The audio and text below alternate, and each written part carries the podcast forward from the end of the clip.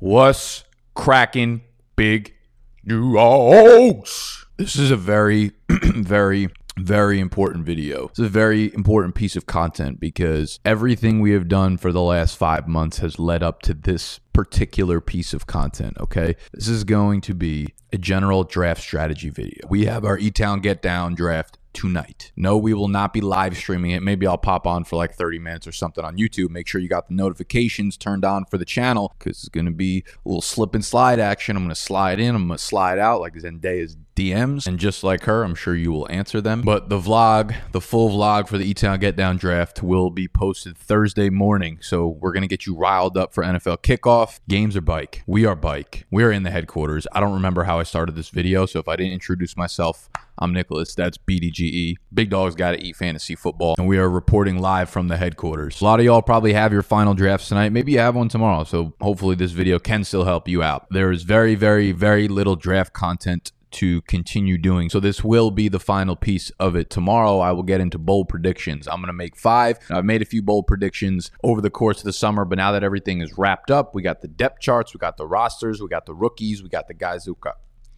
chopped up and cut, sliced down. We've got the big picture here. So I want to go on record with a few bold predictions before the season starts. So I could either look like an idiot or I could look like a genius, probably the former, but I want them on record, and that will be tomorrow's video. So I'm still trying to work out some of the kinks of how we're going to do in season content, and I'm trying to figure out a way for us to still do like five to six pieces of content a week. Obviously, we will be putting that out completely free on YouTube. If any of you guys have supported us through the off season via the draft guide, I want to give you uh, like a huge, huge, huge, huge, huge, sincere Thank you from the bottom of my black heart for real. We worked very, very, very, very hard on that. And for you guys to use your hard earned money on something that we have created, that we've put our energy and time and investment into, it means a lot to me. I know it's just a simple purchase for you guys, but just the support that you guys have shown over this summer, especially during times when people don't have a lot to give, man, it, it is uh, it, it is humbling. But I, I love y'all for that for real. And um,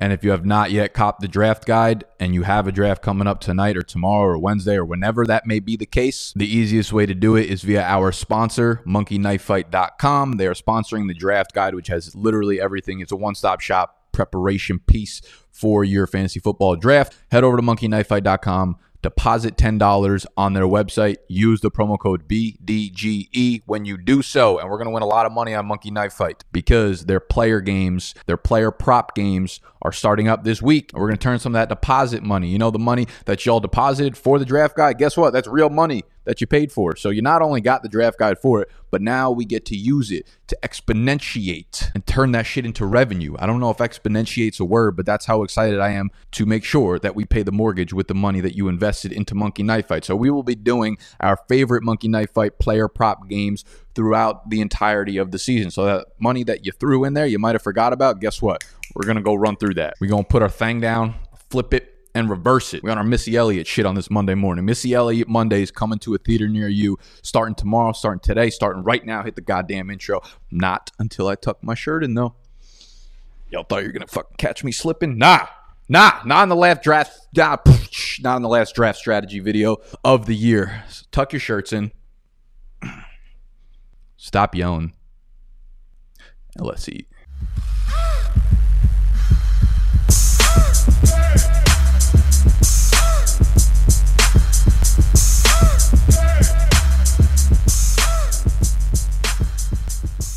Within the Big Dogs Draft Guide, one of the pieces I write every summer is the Big Dogs Bible. And it is about 10,000 words going position by position, no matter what kind of league you're in, an overall strategy piece on the trends that we've seen the player movements that we've seen, rookies, the upside picks, the floor players, like every every piece of strategy that we have seen come to fruition over the last 5 or 6 months because we've been putting out content for about that long, about the 2020 fantasy season, I culminate into this one piece. And what I want to do is kind of break it down for you. This is like a light version of the Bible. And if you've unfortunately been watching me for, you know, the last couple months, then you probably know around what I'm going to say for the next 20 minutes or so. But for those of you that are new, or for those of you that just want to quick smack in the arse to remember what I've been talking about, this is what I would do. And we talked about it a little bit in depth in last week's bunk bed breakdowns video, draft strategy, right? I just want to give you my personal point of view because you guys have been fucking with me for a while, and this is straight from the Hefe's mouth. Based on the way the NFL is set up right now, based on the way fantasy football is set up right now, we have a lot of workhorse running backs at our disposal. We don't have a lot of high end elite wide receiver production coming out of almost anywhere right now in the NFL.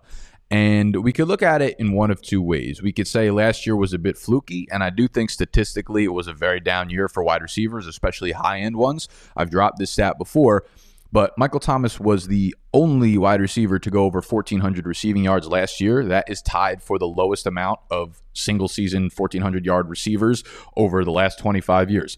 On the flip side, 25 receivers had a thousand or more receiving yards last year, which was the highest number of the last 25 years, tied with, I think, like 1999 or some shit. Point being is we're going into this year thinking, oh, wide receivers so deep, but we don't have a lot of high end talent. Now, I think that is going to come down to the market level where we do have more 1,400 yard receivers this year. The wide receiver two to three range, we're not going to have as many thousand yard receivers. And then next year, going into the drafts, we're going to be saying something like, okay, well, wide receiver's not as deep. You still want to hammer them, but you want to get one or two good ones early. Something like that, right? The, the market always adjusts itself. The market is the market is the market and slaps you in the face every single year. That being said, the running back workhorse position is a real thing right now. We have an influx of really talented young running backs that are taking over the roles in their respective backfields.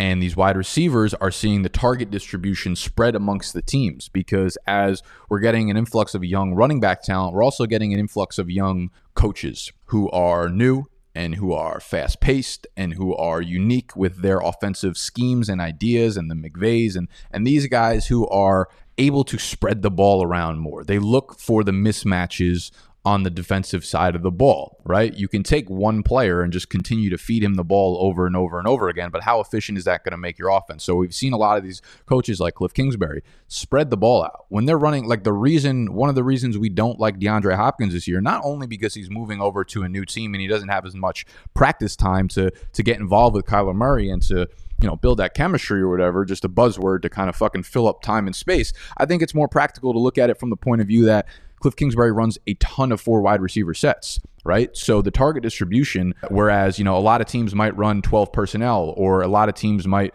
run with three wide receivers, right? There's always one fewer target on the field, but when you're running four wide receiver sets, two of them are slot, two of them are outside, one's a running back, you have just by default more targets out there, which means even with someone's elite talent like DeAndre Hopkins commanding targets, that's one fewer opportunity to get the ball looked at your way. The overall strategy point of view, what I'm trying to get across here is that the way the NFL is moving, they are a passing league, but this is involving running backs in a much higher quantity and volume and level. So wide receivers are just getting the ball spread around more. So I don't think we're going to continue to see like elite talent. I don't think we're going to see those 2,000 yard seasons. You know, uh, obviously that's not a thing that we typically see, but high end level of running back strategy, the high end level of running back production that we see in the NFL, I don't think is going anywhere. And those are the guys that win you your fantasy leagues.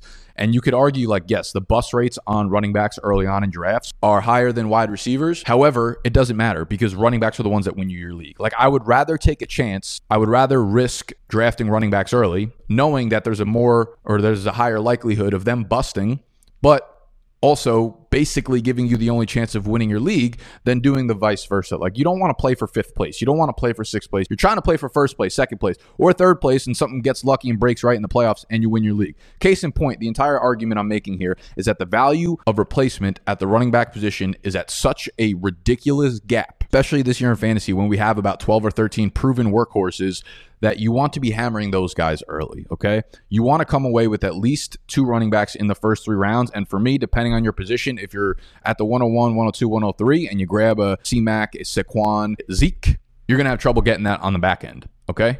But if you are anywhere from picks like 5 through 12 or 5 through 10, depending on your league size, you'll most likely be able to get two of the top 13 running backs. Okay. So there's a tier break after I think like the Aaron Jones ish kind of section there. Okay. And you want to get two of the top 13, 14 running backs. Again, I go in much more depth on this stuff with more numbers, analytics, and you have my rankings within the guide, and you've got my sleepers, overvalue players, must draft players, guys I'm targeting. So I just want a brief overview of like the strategy I'm taking this year in most drafts and why I'm going about doing that. You hammer the running back position earlier on in the drafts, whether it's a combination of Josh Jacobs and Austin Ekeler, or if it's Clyde Edwards Helaire and Nick Chubb, or if it's, you know, Christian McCaffrey and Aaron Jones, something like that. I'm not the highest on Aaron Jones, but I think he does fall into that tier of that second tier ish running backs. The positional value is just so much higher at running back that you're going to be okay taking him, even if he does see kind of like a dip in production or snaps because AJ Dillon is in the picture. Now, with wide receivers, it gets tricky earlier on because you, what happens is you kind of build yourself a hole. You take a Michael Thomas in the first round, and then you take a Julio in the second round. And guess what? You get to the third, fourth, fifth, sixth rounds,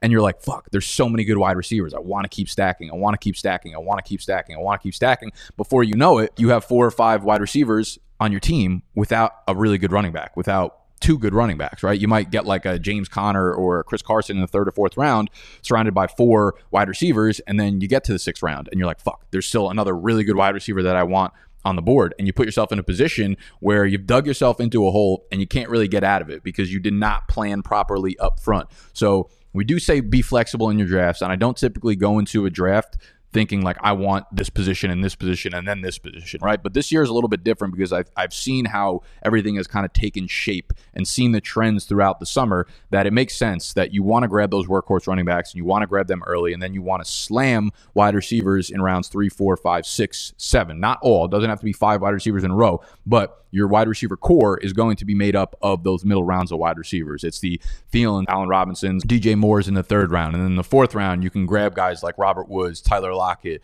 DJ Chark, Terry McLaurin. And one of those guys might fall to the fifth round, along with maybe a Calvin Ridley, maybe a Marquise Hollywood Brown. And then you can get like Tyler Boyd. The value is just so deep that, you know, you just dig yourself into a hole if you start hitting those guys early. And yeah, it's nice to have like a Michael Thomas or a Julio Jones in the beginning, but I'm telling you, from a game theory, from a structure standpoint, you're going to like your team a lot less when you do set it up that way. The other way I'm thinking too is like you you grab your two running backs early and you don't want to put yourself in a mindset where you go, okay, I got my two running backs. I'm fading again until like the 9th, 10th, 11th, 12th round. I think in those middle rounds, you do snag another running back, okay? Because you do want to start a running back in the flex spot. You might not give yourself the capability of doing so, and that's okay, but you want to give yourself a third running back that could potentially break out and be like a top 15 running back with upside. Okay. So the way I look at it is if I'm going to grab two running backs early, I'm not fading the running back for the rest of the draft. I want a third running back who is very, very, very high upside in those middle rounds. It's why I've been talking about guys like D'Andre Swift. It's why I've risen on a guy like Cam Akers with Darrell Henderson out of the picture for now. You know, he's got the hamstring injury. We don't know what his status is going to be for week one. Cam Akers has that workhorse upside running back. D'Andre Swift has a very, very high ceiling, despite what you guys want to say about the Lions. Swift's injury, of course, is scaring me, right? And I think that's going to move him down board. So rather than having to take Swift at the back of the fourth, the early fifth, you could probably wait till that six, seven turn. So you're not relying on him because you already have your two running backs up front. But when he does get on the field and when he does hit in weeks five or six, like guess what? Now you've got probably the deadliest trio of running backs in your starting lineup. So I absolutely want to stack the first two running backs that I had with a high upside play. Okay. I don't want a floor play. Like this is the reason I'm avoiding guys like a Le'Veon Bell, a David Johnson, those middle round guys. Like it would have been a David Montgomery ish kind of situation, but he got hurt, obviously. I have no desire to grab a guy that doesn't have a ceiling at that level. I'd rather take a wide receiver that has wide receiver one ceiling in his overall range of outcomes. So when I get to the middle rounds, those are where the running back picks get riskier, right? D'Andre Swift, of course, I'm, I'm acknowledging that it's absolutely a risk. It could turn into a running back by. This is the story of the one. As head of maintenance at a concert hall, he knows the show must always go on. That's why he works behind the scenes, ensuring every light is working, the HVAC is humming and his facility shines. With Grainger's supplies and solutions for every challenge he faces, plus 24 7 customer support, his venue never misses a beat. Call quickgranger.com or just stop by. Grainger, for the ones who get it done. Committee, the injury could linger into the season and maybe he re injures it. I personally believe, maybe you don't believe that Swift's got this upside, but I do. So he's a guy I'll be targeting because I want that third running back. I want that flex play to be ridiculously high upside because that's what will win you your league ultimately. And stacked with those other wide receivers that you got in the middle round,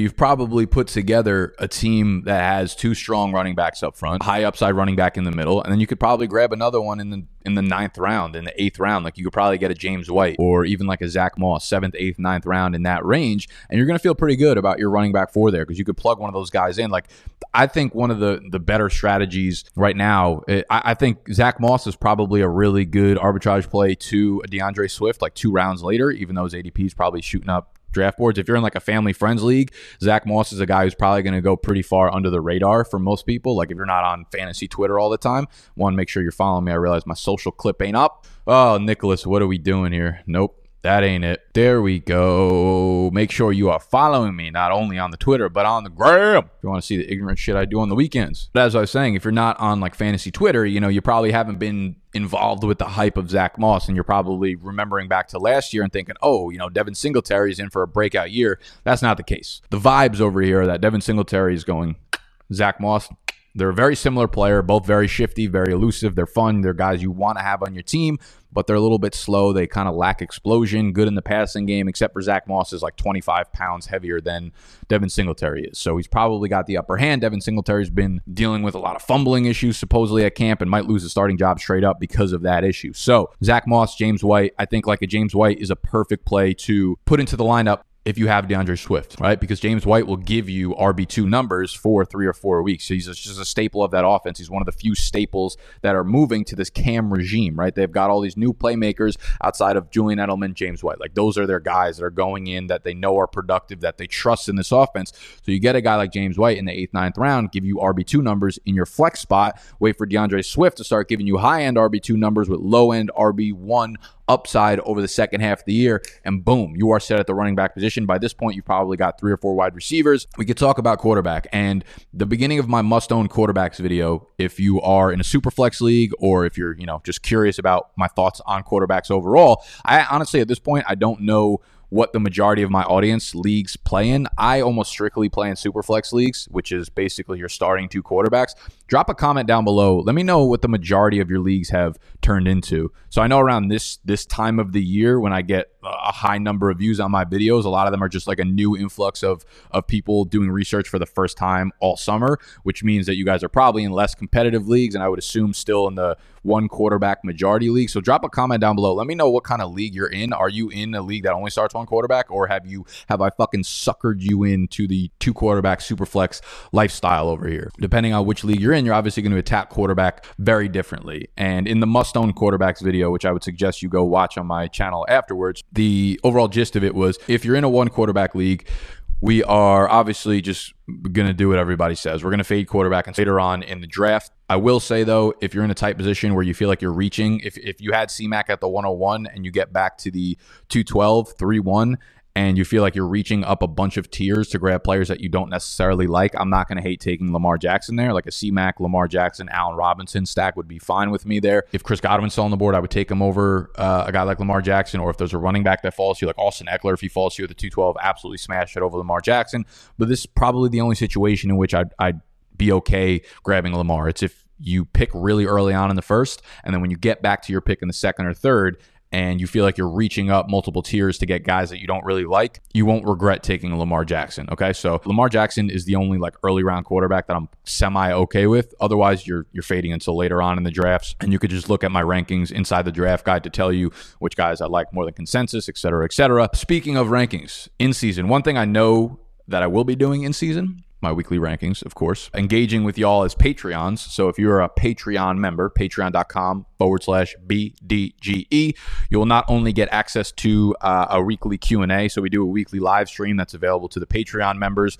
Uh, I do put it up on YouTube afterwards. It is, is free to watch afterwards. But if you want to be inside the live stream, the live chat with me, asking your questions, you know, star trade questions, whatever you got, waiver wire shits, then you'll have to become a Patreon member. And within being a Patreon member, you'll get our exclusive waiver wire uh, article that we put out each Monday, and you will get my weekly rankings. I do not put my weekly rankings anywhere on the interwebs outside of Patreon. So if you need help with your sit start questions, you will get them via Patreon, patreon.com slash BDG so with the quarterbacks, yes, I do one quarterback, and I'll be okay taking Lamar. Otherwise, we are fading till later on in the drafts, except if those second tier quarterbacks, the Deshaun's, Dak, Kyler, or Russell Wilson fall into like the seventh ish round. I'll slap whatever one of those guys falls the latest. That I'm okay with. In super flex leagues, though, I have I have echoed this pretty loudly, and the thing I'm echoing here is quantity over quality, quantity over quality, quantity over quality. Y'all hear that echo?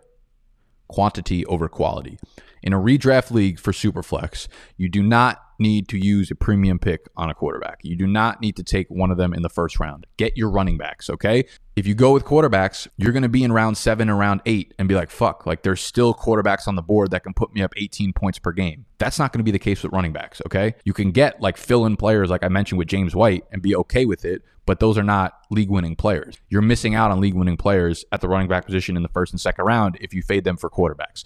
So it's quantity over quality. If you're in a super flex league, grab three quarterbacks, but don't grab ones that are ranked super high. Don't grab ones that you're going to have to reach up for. Don't grab Josh Allen at quarterback seven in the third round, okay? What you want to do is look at a list of rankings and decide where's the cutoff. Where is the cutoff of a guy that anyone ranked below him, I would not be comfortable starting in my lineup in a two quarterback league. Everyone ranked above him, I would be comfortable. So get that last valuable ranking, last viable ranking guy, right? You take that quarterback and you draft him but you also make sure that you draft someone above him as well. Okay, so if he's quarterback 18, you could draft the six, the quarterback 16 with him, the quarterback 13 with him, the quarterback 10 with him, whatever it is. Then you'll have two quarterbacks that you're comfortable starting, but they don't need to be high end. There's no reason to waste the upper draft capital when the positional value is not there in a points per game basis. You are not getting league winning quarterbacks that late because there's no difference between the guy you draft in the seventh round and the guy you draft in the fifth round or the fourth round. I promise you, it just ain't there. So quarterbacks, wait in Superflex. But this is not me telling you like, okay, yeah, it's fine to draft just uh, Nick Foles and Mitch Trubisky and Justin Herbert and Tyrod Taylor and you said quantity over quality, but yeah, yes, yes, yes. There's a fucking cutoff to the quality though. Okay, there's a quality metric meter here, and they don't fall into the pot. They don't fall into the cocktail. Understand what I'm saying. Tight end position. The tight end position is one that I will not be investing early capital into. I mean, we all like Travis Kelce. We all like George Kittle. We like Mark Andrews. We like Zach Ertz. But again, they're just, I don't want to use early round capital outside of the running back position that you'll have to for Travis Kelce or George Kittle. Mark Andrews in the fourth round, I'm okay with it for sure, but I would probably still prefer getting a wide receiver that has upside. If you're only starting two wide receivers, then I'm not opposed to grabbing Mark Andrews because he will give you a good positional value at the tight end position. He only ran on 48 per, or 41 percent of the snaps for the Ravens offense last year. With Hayden Hurst gone, that's going to be a huge uptick in the percentage of play time that he has. He had 10 touchdowns on 41% of the team snaps, which is an absurd efficiency rate, absurd efficiency metric, which probably just means he's good at fucking football. And he'll continue to do that, right? His regression, his fucking everything's going to pull back. Disagree going to be really good again this year. So if you're only starting two wide receivers, then you don't really need depth at the position because you could still get a really solid wide receiver two in the sixth or seventh round. Mark Andrews, I'm okay with. Darren Waller is the only other mid round tight end that I will be drafting, and I will talk about him in tomorrow's video. Bold predictions. I'm gonna I'm gonna say something ignorant. I'm gonna say something bold about my boy Darren Waller. So those are the only two like middle round guys I'm okay with, but only if they fall to you at value. I'm not going to go out of my way and target them because what we're going to do is wait till the end rounds, right? If you're in a one quarterback league, like that that rounds 10 through 12 is going to be quarterbacks and tight end. I am very very much in favor of double stacking two high upside tight ends. I think Chris Herndon has a really really good shot to be the Darren Waller of this year. I think he's a super athletic guy that his quarterback loves, and they are void of weapons right now, devoid of weapons right now. Denzel Mims hurt, Rashad Perriman hurt, Le'Veon Bell stinks. Frank Gore's fucking probably the best weapon that they have on that offense, to be honest with you. So I think Chris Herndon is going to smash this year. I know he was dealing with some kind of lung injury, but they said it wasn't serious and he was back at practice the next day. So I ain't worried about it. Chris Herndon, TJ Hockenson, Jonnu Smith, Hayden Hurst, like just double tap two of those guys in the 10th, 11th, 12th round. If Jared Cook falls to you there, you smash the fuck out of that draft button on Jared Cook as well.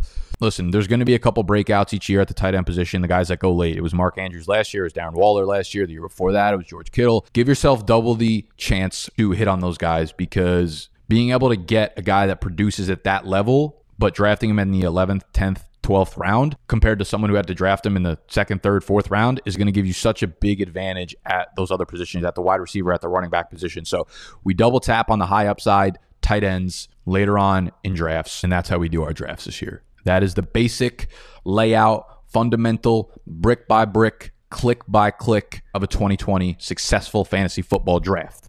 Speaking of click by click, if you scroll down and you found any valuable information in this video, please click the thing that looks like this. It's called the fucking thumbs up button. YouTube.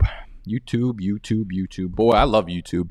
YouTube's unlocked a part of my life that I could never have fucking imagined. Being able to sit here and, talk to, I don't know how many people are going to watch. It's probably like 14. Realistically, this video might go up to like 30 or 40,000 views pretty quickly because this is content season. All right. As soon as we hit the first week of September, it's go fucking time, man. Again, I just want to thank y'all for real, for real, for real, for real, for real, for anyone that has left a comment on a video, even the ones who leave the dislikes, man. I know that there, there's some fucking sad people out there that immediately just go onto videos and, and do the dislike. That shit keeps me hyped. That shit keeps me motivated. That shit keeps me working because I'm like, I want you to hate me so much that you eventually, you know, people that hate you really are just it's just life 101 okay? People that dislike what you're doing it's always a reflection of what they hate in themselves. They see me out here fucking being annoying and and having a good time on camera it's only because they wish that they had the courage to do it. They see me and they see what they wish they had done. Okay. And this is, sorry, I don't mean to be like an egotistical fucking asshole right now. I just meant a general sense of things. This is what happens in the internet world, man. And uh, for the most part, it's been completely positive engagement from you guys and and really really I, I I cannot like put into as you can see I'm stumbling and I'm muffling my words right now I, I cannot put into a cohesive statement sentence how much uh, this summer and just the last summer and and what we're doing and the support that you guys have given us has has meant to me um, as a person, as someone who is chasing their dreams, man. Like I, I would not be able to do any of this without you guys believing in me,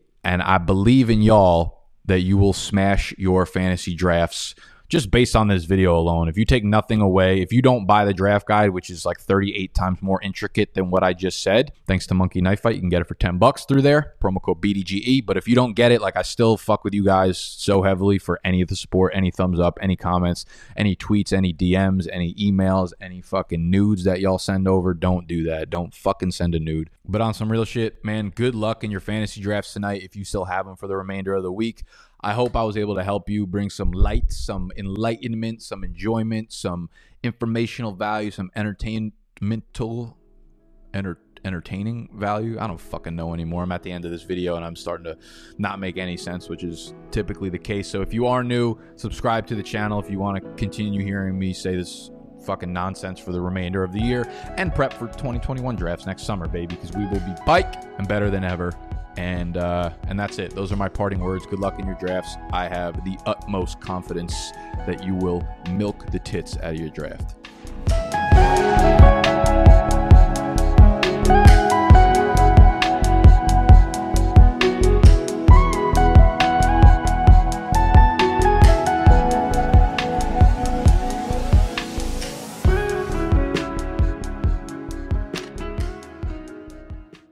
This is the story of the one. As head of maintenance at a concert hall, he knows the show must always go on. That's why he works behind the scenes, ensuring every light is working, the HVAC is humming, and his facility shines. With Grainger's supplies and solutions for every challenge he faces, plus 24 7 customer support, his venue never misses a beat.